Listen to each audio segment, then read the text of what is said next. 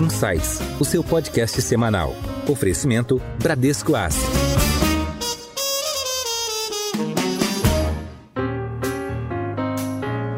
Investir é, na essência, um processo de decisão, e são inúmeras as alternativas disponíveis hoje, o que torna a escolha, obviamente, uma tarefa não tão simples. Nossa mente, nossas experiências e a nossa interpretação dos fatos podem nos trair e nos levar a algumas armadilhas neste processo decisório. E é por isso que hoje vamos tratar sobre como melhor cuidar dos nossos investimentos de uma maneira mais equilibrada e atentos a esses sinais comportamentais. E para falar sobre esse tema tão relevante no mundo das finanças, tenho o prazer de convidar a Cláudia Yoshinaga, coordenadora do Centro de Estudos em Finanças da Fundação Getúlio Vargas, que eu particularmente tive o prazer de tê-la como professora em Finanças Comportamentais no mestrado de Administração da GV. Cláudia, seja muito bem-vinda, um prazer tê-la conosco aqui hoje. Obrigada, Adilson, pelo convite. Vai ser ótimo a gente bater um papo sobre esse assunto que eu adoro.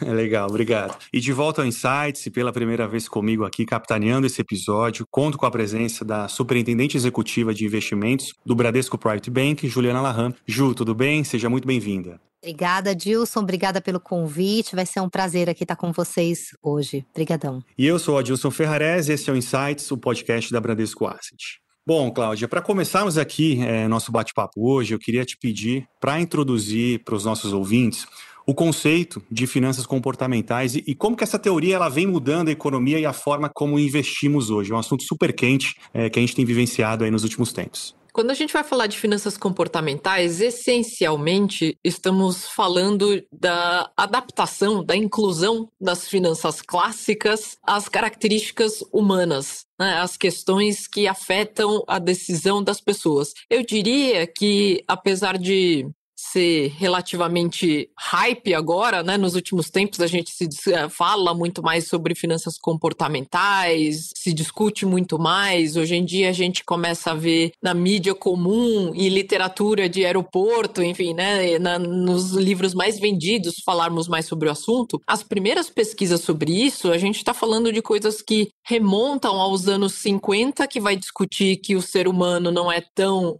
racional assim, né? Então, existem algumas pesquisas nos anos 50, do, principalmente do Herbert Simon, falando sobre o conceito que a gente chama de racionalidade limitada, então que a gente não consegue ser esse robozinho que a gente tanto gostaria. Mas eu acho que um marco bem importante, especificamente para finanças comportamentais, foram as pesquisas feitas por dois psicólogos israelenses na década de 70, o Daniel Kahneman que tem um livro que é ótimo, chamado Rápido e Devagar, ganhou o prêmio Nobel no ano de 2002, e o Amos Tversky. Os dois psicólogos israelenses começaram a fazer uma série de pesquisas mostrando o quanto nós, como seres humanos, na hora de tomar decisões, especificamente no espectro financeiro, não somos tão consistentes assim. Então, eu acho que essa foi o grande chute inicial em termos de teorias e evidências, mostrando que, infelizmente ou felizmente, nós somos humanos e isso implica que as nossas decisões não, não analisamos tudo de maneira tão fria e tão robotizada, e até por isso as decisões não são tão bonitinhas assim. Elas fogem um pouco daquilo que as finanças clássicas diziam assim: olha, é tão simples avaliar o investimento, é só olhar a perspectiva de ganhos, o risco, e você vai escolher a melhor alternativa. A gente vê que não é bem isso que acontece. Né? A gente começa a ver evidências, bolhas, coisas do tipo, que não aconteceriam no mundo que é pilotado por pessoas 100% racionais. Então, eu acho que esse é o pano de fundo das finanças comportamentais. Legal, vou aproveitar então agora e vou fazer uma pergunta também, Cláudia. Eu fico aqui na parte do private bank, na parte de investimentos, né? E o nosso grande desafio junto aos clientes é falar da diversificação, do longo prazo, né, da consistência dos investimentos. E muitas vezes essa racionalidade, quando a gente consegue compreender isso e ter essa conversa mais estruturada, ela é contrariada por movimentos de mercado que a gente vê, né? Ou busca ações e ativos da vez, né? É, ou gera um ativo que ficou mais na modinha e aí todo mundo vai lá e compra aquele ativo sem muito fundamento. Isso gera aquele efeito que a gente chama daquele efeito manada. Você pode falar um pouquinho sobre esse comportamento pra gente? Efeito manada, eles usaram essa expressão justamente porque é quando um vai, o resto, né? O resto das pessoas sai acompanhando. E muitas vezes sem nem se perguntar se isso faz sentido, se é aplicável para mim. E quando a gente vai falar de investimentos, talvez algo um pouco mais sério que será que eu sou aderente com, né? Será que eu tenho um perfil de risco que é aderente com essa estratégia? O que é exatamente esse investimento? Quando a gente vê algumas notícias e algumas até meio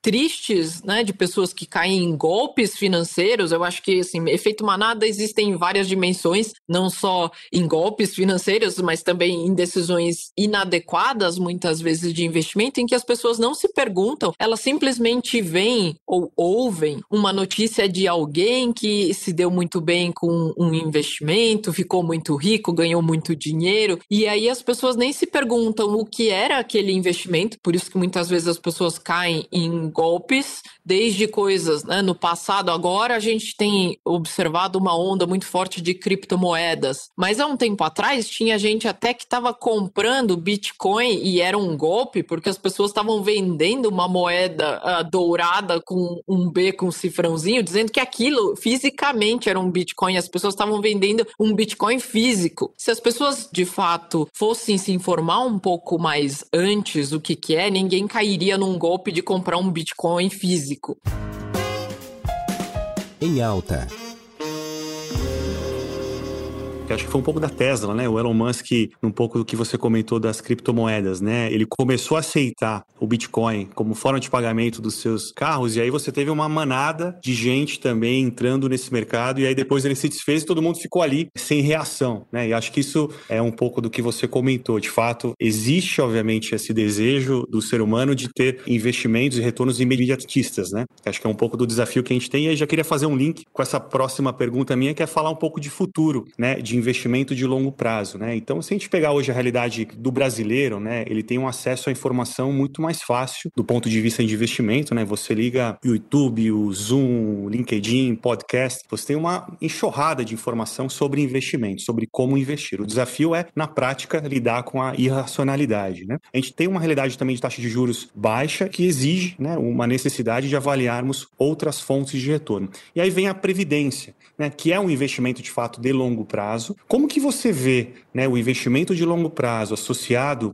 à previdência no contexto das finanças comportamentais, Claudiano? Essa é uma ótima pergunta, Adilson. Muito das pesquisas em finanças comportamentais explora essa relação com a previdência em poupança para aposentadoria. E por que, que esse é um ponto importante? No geral, nós como seres humanos, nós somos hedonistas, então a gente gosta do prazer hoje. De fato, você pensar em abrir mão de consumir hoje e de ter o prazer de ter bens, serviços hoje em troca de um benefício que você vai ter, talvez, quem sabe, se tudo der certo e tal lá na frente, acaba sendo um desincentivo muito grande para as pessoas em geral em pensar lá nessa aposentadoria, em pensar nesse período lá na frente que eu vá viver daquilo que eu consegui acumular e juntar ao longo da vida. Então, quando a gente vai olhar esses experimentos sobre previdência, a gente tem esse problema, essa característica humana que vai fazer com que as atitudes das pessoas para guardarem dinheiro para aposentadoria sejam um negócio mais difícil. Daí começam a pensar, né, começaram a, a se explorar diversos nudges, diversos cutucões, diversas modalidades que a gente pode tentar oferecer e apresentar para as pessoas como uma forma de impulsionar e incentivar comportamentos positivos de por exemplo, guardar dinheiro lá para frente. Então a gente vai ver, por exemplo, uma das coisas que no geral vai funcionar bem pensando em guardar dinheiro lá para frente é as pessoas fazerem investimentos programados, fazer um, um, uma saída automática, um investimento automático para a aposentadoria. Do mesmo jeito que as pessoas colocam lá dentro da sua, no seu planejamento financeiro, ah, eu tenho que pagar conta de luz, tenho que pagar aluguel, eu tenho que pagar condomínio, tenho que pagar uma série de coisas, colocar lá também como se fosse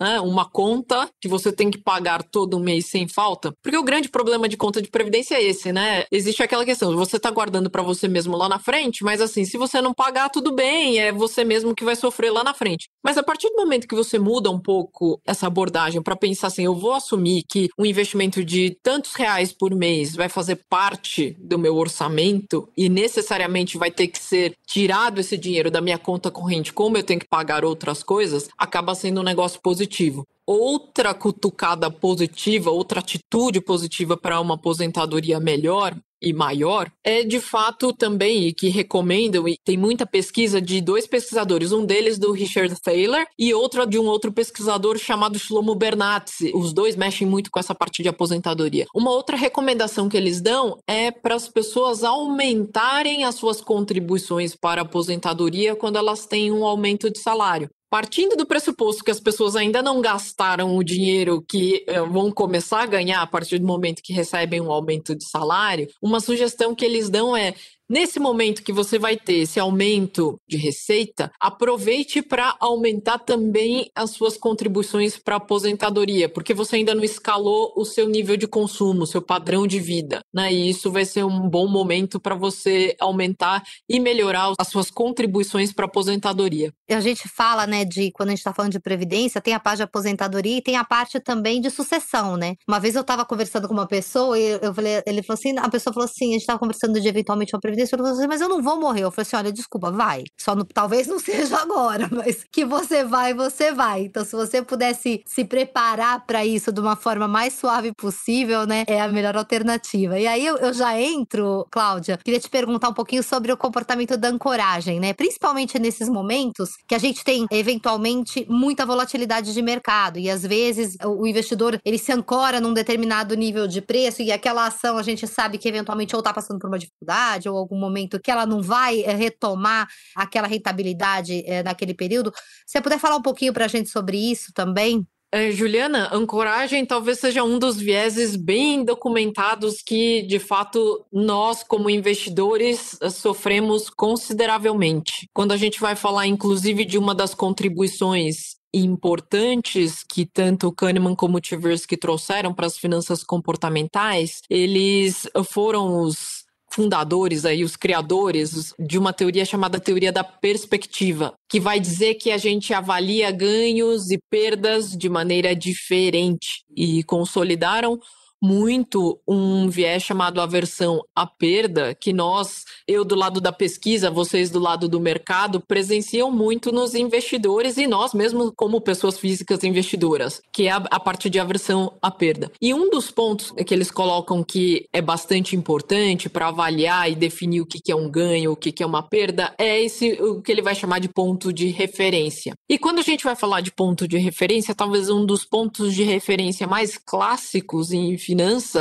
é o, por exemplo, quando vai falar de ações, é o preço de aquisição dessas ações. Essa é uma âncora, e aí tem justamente esse nome, porque de fato você joga essa âncora e ela afunda e ela te paralisa e você vai gravitar em torno desse valor. E uma âncora clássica no mercado de investimentos em ações é o preço de aquisição. E esse é um ponto, de, seja de ações ou seja de imóveis, qualquer coisa assim, é, as pessoas gravitam muito em torno desse valor que é o custo de referência. Qual que é um grande problema em relação a isso?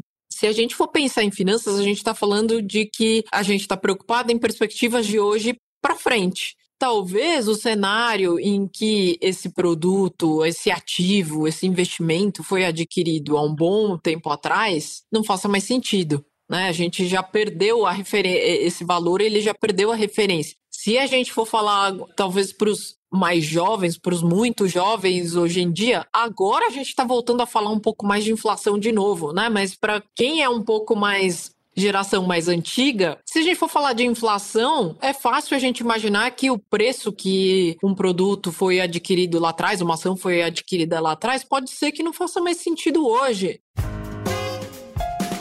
Em Foco. Nessa linha, a gente abordou aqui um pouco, né, que é de fato o viés da ancoragem, ele nos faz né, a esta armadilha de reter os investimentos que não necessariamente tiveram sucesso. Existem maneiras, né, falando aqui como investidor, que inclusive já tivemos, eu particularmente, acho que todo mundo já teve o seu momento que comprou uma ação ali e de fato se sentiu né, agarrado nela até que de fato passasse esse ponto da ancoragem, né? Existe alguma fórmula, alguma maneira mais específica, assim, que a, as finanças comportamentais elas podem, o entendimento, né, de fato, das finanças comportamentais, podem nos ajudar a de fato a melhorar este comportamento ou mitigar esse risco dessa ancoragem que existe nesse negócio? Cláudia, queria entender um pouquinho do seu lado se existe algo algo nessa linha. Acho que existem algumas recomendações que a gente pode ter para tentar reduzir, né? Eu sempre falo que, infelizmente, essa parte de vieses não é simplesmente uma chavinha que a gente pode, assim, olha, aperta um botãozinho, é vira uma alavanquinha e desliga e, nossa, viramos robozinhos totalmente espertos e que são super racionais. Então a gente não consegue desligar. O que a gente tem que tentar montar, talvez, alguma rotina e ter alguns checklists, alguns checkpoints para tentar reduzir essa influência. Um dos pontos que você comentou, Adilson, é justamente sobre essa decisão das pessoas de qual é a hora de vender um ativo. E essa parte de ter ponto de referência relacionada a essa questão de aversão à perda leva a um efeito que a gente chama de efeito de exposição. Efeito de exposição é bem o que você documentou. No geral, as pessoas quando compram um investimento, compra uma ação, vamos exemplificar especificamente em uma ação. Compra uma ação. A ação sobe, por exemplo, 5%, a probabilidade das pessoas venderem é bem mais alta do que essa ação cair 5% e as pessoas decidirem falar assim: não, já perdi, não gostaria de ter perdido, porque ninguém gosta de perder, mas é para tentar controlar e ter essa perda dentro de um espectro esperado, eu vou vender com queda de 5%. Não é isso que acontece. O que, que acontece? A gente vê que existe um comportamento de quando sobe, as pessoas tendem a rapidamente realizar os ganhos, porque as pessoas são conservadoras quando elas olham ganhos. E isso em parte culpa das nossas avós, porque a gente já foi ensinado desde criança a analisar a vida e os investimentos como mais vale um pássaro na mão do que dois voando. Então a gente já foi meio ensinado a ser assim, não queira ganhar demais, ganha um pouquinho, fica feliz, realiza e pronto. Quando a gente vai falar das perdas, no geral, quando cai, e aí de novo, ninguém gosta de ver seus investimentos desvalorizarem, mas no geral as pessoas acabam sendo muito mais agressivas do lado da perda, porque existe sempre aquele fio de esperança de que você vai conseguir recuperar já dizia, né, também um outro ditado que era perdido por um, perdido por dez, ou perdido por mil, depende da ordem de grandeza, mas também é um ditado popular que acaba incentivando que quando a gente está do lado das perdas, vale a pena tentar, já que está perdido mesmo, né, perdido por um, perdido por dez, tenta ficar mais um pouco e ver se de repente recupera. Eu gosto de ilustrar esses ditados populares justamente para mostrar que isso acaba tendo uma influência muito forte sobre como a gente pensa sobre os investimentos. Para tentar reduzir um pouco essa parte do efeito de exposição especificamente, uma das coisas que eu sugeriria, e isso vale para toda e qualquer decisão financeira, é primeiro não tentar tomar essa decisão no meio do pregão, na hora quente do jogo, né? na hora que você está na mesa. Tenta pensar numa estratégia antes de entrar no pregão, antes de sentar na mesa do jogo. Né? Ter esse planejamento prévio, e aí, de novo, pensando que investimentos, a gente está falando de algo que você está tomando decisões hoje para os próximos vários anos, décadas, uh, como disse a Juliana, talvez em alguns casos para além da vida, né? Então a ideia de que a gente está falando de decisões que são de, de médio, longo, longuíssimo prazo, não é o tipo de coisa que você vai tentar mudar as regras na hora que você está no meio do pregão, não é a melhor hora para você fazer isso. Além disso, acho que outra coisa que vale como uma recomendação é, é você se perguntar por que, que você está fazendo aquele investimento. Por que, que eu estou comprando essa ação hoje? Qual é a lógica? O quanto que eu espero ganhar com esse investimento? E aí, com isso, você tendo um plano claro de o quanto você quer ganhar e o porquê que você está fazendo esse investimento, talvez te ajude para o momento de ter que decidir vender com ganho ou com perda, você ter um planejamento. Olha, eu comprei essa ação, eu esperava ter um ganho de tantos por cento e eu acho que agora já obtive um ganho razoável, tenho o que fazer com esse dinheiro, outras alternativas. Esse é um outro ponto importante, tem que pensar em alternativas, né? Você vai vender, realizar, pegar esse dinheiro e vai fazer o que com ele? Né? Então, né, é importante ter esse planejamento. Ou para o lado das perdas. Olha, eu tinha uma expectativa de que essa ação ia se valorizar para caramba, mas a empresa não virou do jeito que eu imaginava eu vou aceitar uma perda de até tantos por cento. Isso é um jeito da gente implementar que seja para as finanças individuais, decisões individuais, algo que até o mundo de fundos já adota, até porque é uma questão importante essa ideia de stop loss. Porque precisa. E é por isso até que uh, gestores de fundos têm na sua política de investimento, muitas vezes, essa política de stop loss, até como uma forma de ser uma garantia para os seus cotistas de que esses gestores não vão fazer apostas em ações e continuar perdendo com elas indefinidamente. Né? Vai chegar uma hora que que, independente das opiniões, do que eles acham que pode valorizar ou não, eles vão ter que realizar essa perda, né? Vai ter que vender com prejuízo, mas vai ter que vender porque tem que seguir a política de investimento do fundo.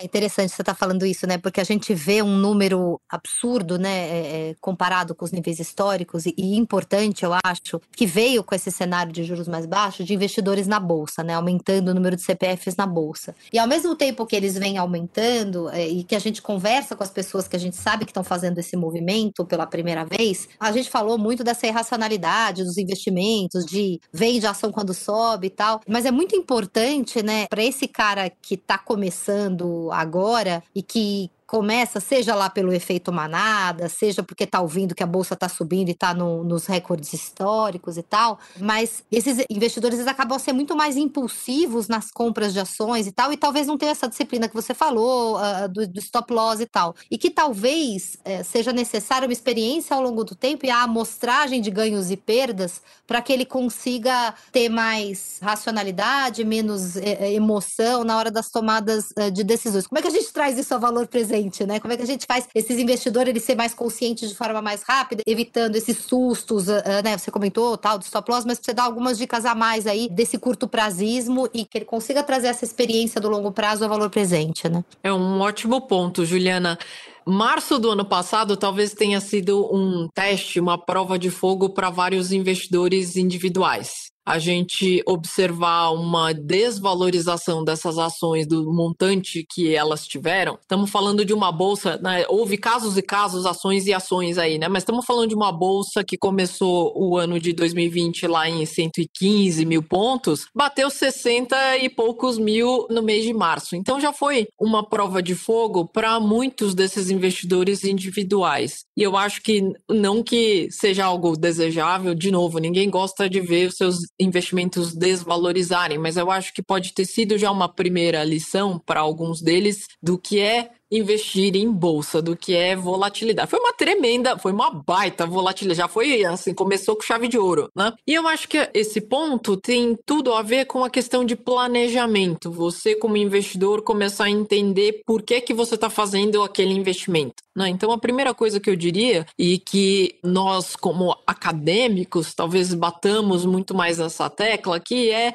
Ações é um investimento renda variável e, assim como outras classes de ativos mais arriscadas, são investimentos para longo prazo. A gente está falando de fazer investimentos contando com que empresas, uh, projetos deem certo. Então, são coisas para longo prazo e que estão sujeitas a oscilações em menor ou maior grau muito fortes aí que podem acontecer nesse processo. É, assim, é muito fácil falar assim, né? Mantenha calma. Não é um negócio tão fácil de você exercer quanto é de você de recomendar, né? Mas se as pessoas tivessem tido um pouco mais de calma e perceber que foi uma resposta a uma pandemia que está ainda afetando muito a vida no mundo inteiro e nós brasileiros ainda estamos sofrendo bastante com isso, mas era imaginar que talvez houvesse uma recuperação, houvesse algum sinal de melhoria, o, o que houve de fato, né, no próprio ano de 2020. Então, eu até diria que foi uma primeira lição importante em termos de volatilidade para as pessoas.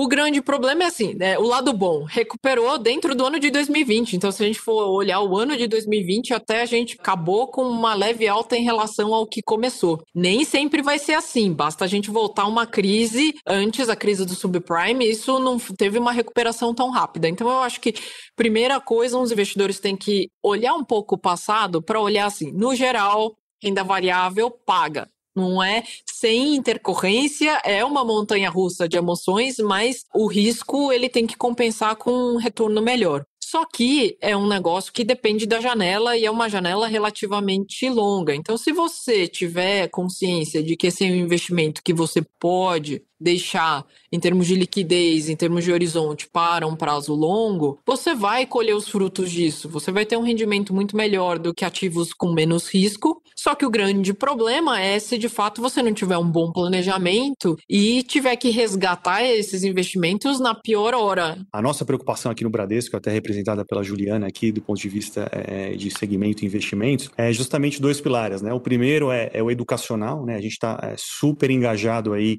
em de fato fato é, trazer uma educação financeira com conteúdo para que este investidor, né, que nós nos incluímos também neste investidor que sofre de viés comportamental, tenha a informação mais apurada e informação de qualidade, acho que isso é importante, né? não é só ter informação, mas ter uma informação de qualidade, para aquele né, investidor que quer se autosservir, né? e também a gente tem um investimento aí é muito grande, né? E acho que a Juliana pode falar um pouquinho, é, de capitanear um time de especialistas em investimentos para justamente ajudar este investidor que talvez não tenha tanto conhecimento ou não queira entrar um pouquinho nessa dúvida, né, de que é decisão sobre investir. Né? Não, é isso aí. Eu acho que é desmistificar os riscos e como a própria Cláudia falou, né? Não, não colocar, você que gosta de frases de é, que a gente ouve né, desde pequeno, e não colocar os ovos na mesma cesta, né? Como é que a gente diversifica? Eu acho que a beleza dos investimentos, né, com esses juros mais baixos, eu acho que eles nos permitiu o investidor brasileiro olhar além de fronteiras, né? É, além de Brasil, né, que representa uma parcela muito pequena do que tem de ativos investíveis. E eu acho que hoje essa democratização dos investimentos, a gente aqui participa desse movimento também, ela nos permite acessar vários mercados,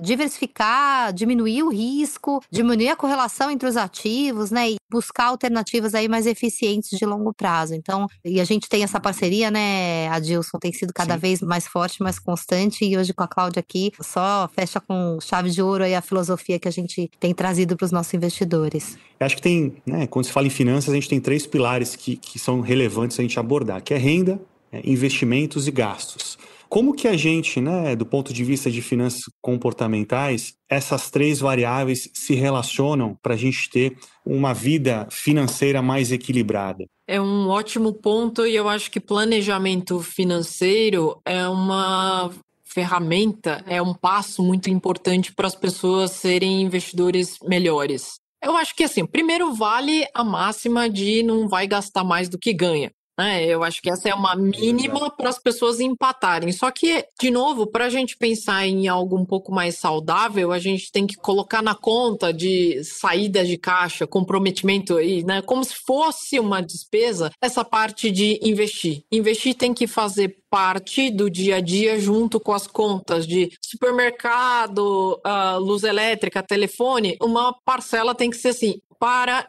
investimento. Depois, enfim, num segundo momento e pensar qual que é o investimento que é mais adequado. Mas assim, eu acho que um primeiro passo seria justamente colocar dentro dessa conta, dentro desse orçamento, já como se fosse uma despesa essa parcela do quanto você vai tirar do que você, dado que o que a família ganha, separar um tanto para investir. Eu acho que essa é uma conta bem importante. E eu acho que essa lógica ela tem que começar assim e não conta. Qual que é o risco que a gente tem de fazer uma conta que seja assim, eu ganho tanto, eu gasto tanto e eu vou ver o quanto sobra para investir. O risco que a gente tem nisso é as pessoas escalarem o padrão de vida, o custo de vida. Esse bolo aí de despesas começar a, a crescer e virar uma parcela muito grande. E isso tá, infelizmente, muito fácil de acontecer por alguns motivos. Um deles é, de fato, as pessoas, é, várias pessoas, durante essa pandemia e em outras crises, elas estão sujeitas a perder rendimento, perder receita.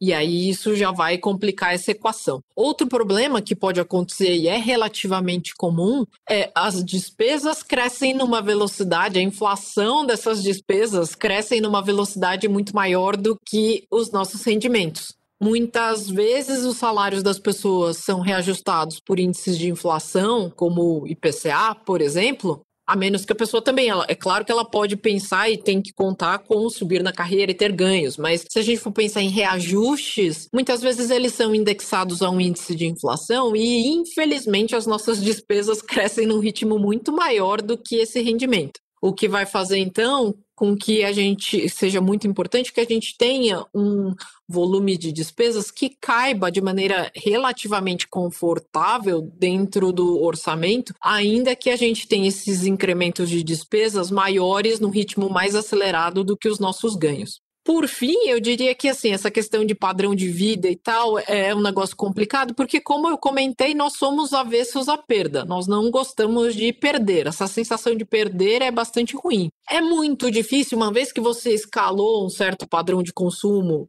né, conseguiu algumas coisas na vida, depois ter que fazer um downsizing, vai ter que reduzir para fazer caber no orçamento. É claro que é super importante, as pessoas deveriam fazer isso. E muita gente, mesmo que não queira, está sendo obrigado a fazer isso. Esse é um passo bastante importante para conseguir manter esse equilíbrio financeiro. Mas muito melhor do que escalar demais esse padrão e depois ter que é, passar pelo sofrimento de ter que cortar, talvez algo muito melhor seja crescer comedidamente, é, não escalar demais esse esse padrão. De novo, a gente está falando que existem casos e casos de investidores e investidoras com padrões e patrimônios bem diferentes. A Juliana, que mexe com a parte do private, está falando de investidores de, de patrimônios bem maiores, mas isso eu vejo, esse tipo de comportamento, esse tipo de dor, você vê em maior e menor grau em todas as classes. Gente com muito dinheiro também que não soube fazer uma gestão tão boa e que escalou demais as despesas. Classe média, classe baixa também tendo que fazer uma gestão aí de despesas. Então eu acho que essa é a recomendação que eu faria, assim. Tenta incorporar essa rotina de investir como algo que é um custo fixo que você tem dentro do seu orçamento e tentar fazer esse orçamento caber de maneira confortável dentro do que você ganha. De novo, falando é fácil, né? Mas tentar implementar algumas dessas ideias no dia a dia tende a ter impactos positivos no orçamento e no planejamento financeiro das pessoas e das famílias.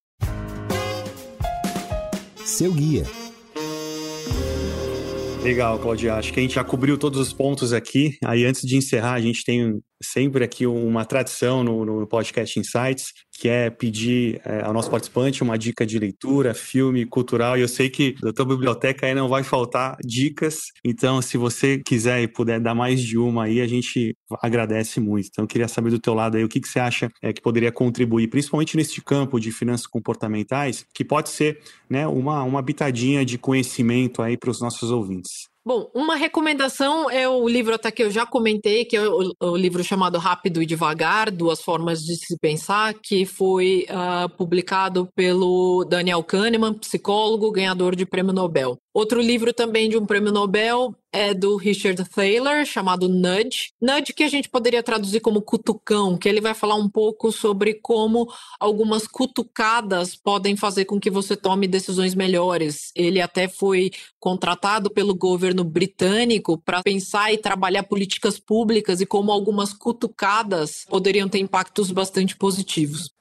Falando sobre documentários, tem um que uh, saiu recentemente na Netflix que eu gostei muito, chamado Coded Bias, que é um viés uh, programado, codificado. O que, que é que ele vai explorar nesse documentário? Eles vão falar muito sobre inteligência artificial, machine learning, coisas que estão super também na moda, né? A gente tem ouvido falar muito. E qual é o efeito de vieses nisso? Qual que é o grande problema da gente confiar demais nessa inteligência artificial, sabendo que o mundo tem uma série de vieses? Só para dar um spoiler meio rápido, mas para animá-los a assistir. Machine Learning está muito associado à máquina aprender o que é que deu certo no mundo e facilitar e agilizar a decisão em cima disso. Qual que é o grande problema? O grande problema é que esses padrões, se a gente tem algumas coisas no mundo que estão erradas, como por exemplo faltar diversidade em empresas, machine learning muitas vezes pode aprender com um mundo que é errado nesse sentido, é pouco diverso. Então, vale a gente falar um pouco sobre vieses, o que, que é que acontece. Então, eu acho que é uma recomendação de documentário para se assistir. Muito legal. Recheadíssimo nossas dicas aqui hoje. Ju, queria aproveitar aqui também as dicas da Cláudia e, e pedir para você contribuir aí também com a tua lista aí, por favor. Legal, obrigada. Eu vou falar um livro e vou falar um, uma série. O livro que eu tô lendo, tô acabando, na verdade, chama Fora da Curva, é o terceiro Fora da Curva, que fala sobre unicórnios e startups. E é muito legal porque ele traz, eh, de uma forma bem uh, curta a trajetória de empreendedores de sucesso. Então é, é, muito legal você olhar um pouco do background de cada um, o que cada um passou, ver que também não foi fácil, assim como nos investimentos, né? A gente passa por turbulências, nem tudo, a gente nunca chega na resposta de forma rápida, é um processo. Então eu, eu achei super legal, gente jovem contando um pouquinho das suas trajetórias, dificuldades e sucessos, né? Que eu acho que é o mais legal. E a outra série, uma série que eu, que eu assisti, que é uma curiosidade que eu tenho, chama Indústria da Cura, que é da Netflix também, tem poucos episódios, mas ela traz terapias alternativas. E, e ela não faz um julgamento, mas ela traz casos de sucesso e casos de insucesso e, e deixa a interpretação para quem tá assistindo, né? Eu achei super interessante também, que é um tema que eu gosto bastante. Então é isso. Tudo tem a ver com comportamento também, né? Então, super dica aí bacana para esses dias de frio que a gente terá aí no, no, próximo julho. Aí. Bom, chegamos ao fim aqui, Cláudia. É sempre um prazer conversar com você e aprender com você. Eu queria agradecê-la aqui em nome do Bradesco, né? A gentileza de estar aqui conosco hoje, compartilhar seus conhecimentos nesse tema tão relevante que é, né? Como nós, investidores, somos irracionais na hora de investir, como eventualmente, né? Nos livrarmos um pouquinho dessas armadilhas que acontecem, que são variáveis que a gente não controla e a gente tem que de fato ter é, e criar aí um processo decisório. Acho que é isso, né? Tudo com equilíbrio ficar melhor. Então, queria mesmo é, te agradecer muito aí por ter aceito esse convite. Obrigada, Adilson, pelo convite. Juliana, foi ótimo batermos esse papo e até a próxima. Obrigado. E Ju, muito obrigado aí pela parceria. Espero que seja o primeiro de muitos episódios aí que a gente venha fazer juntos, tá? Obrigado. Joia, obrigada. Obrigada aí pela parceria diária com a gente aqui. Obrigada, Obrigado. Cláudia. Foi um prazer estar com você também. E nós ficamos por aqui. Acompanhe toda semana um novo episódio do Insights nas principais plataformas de podcast e também nos sigam no, no YouTube e no LinkedIn. Até a próxima. Tchau.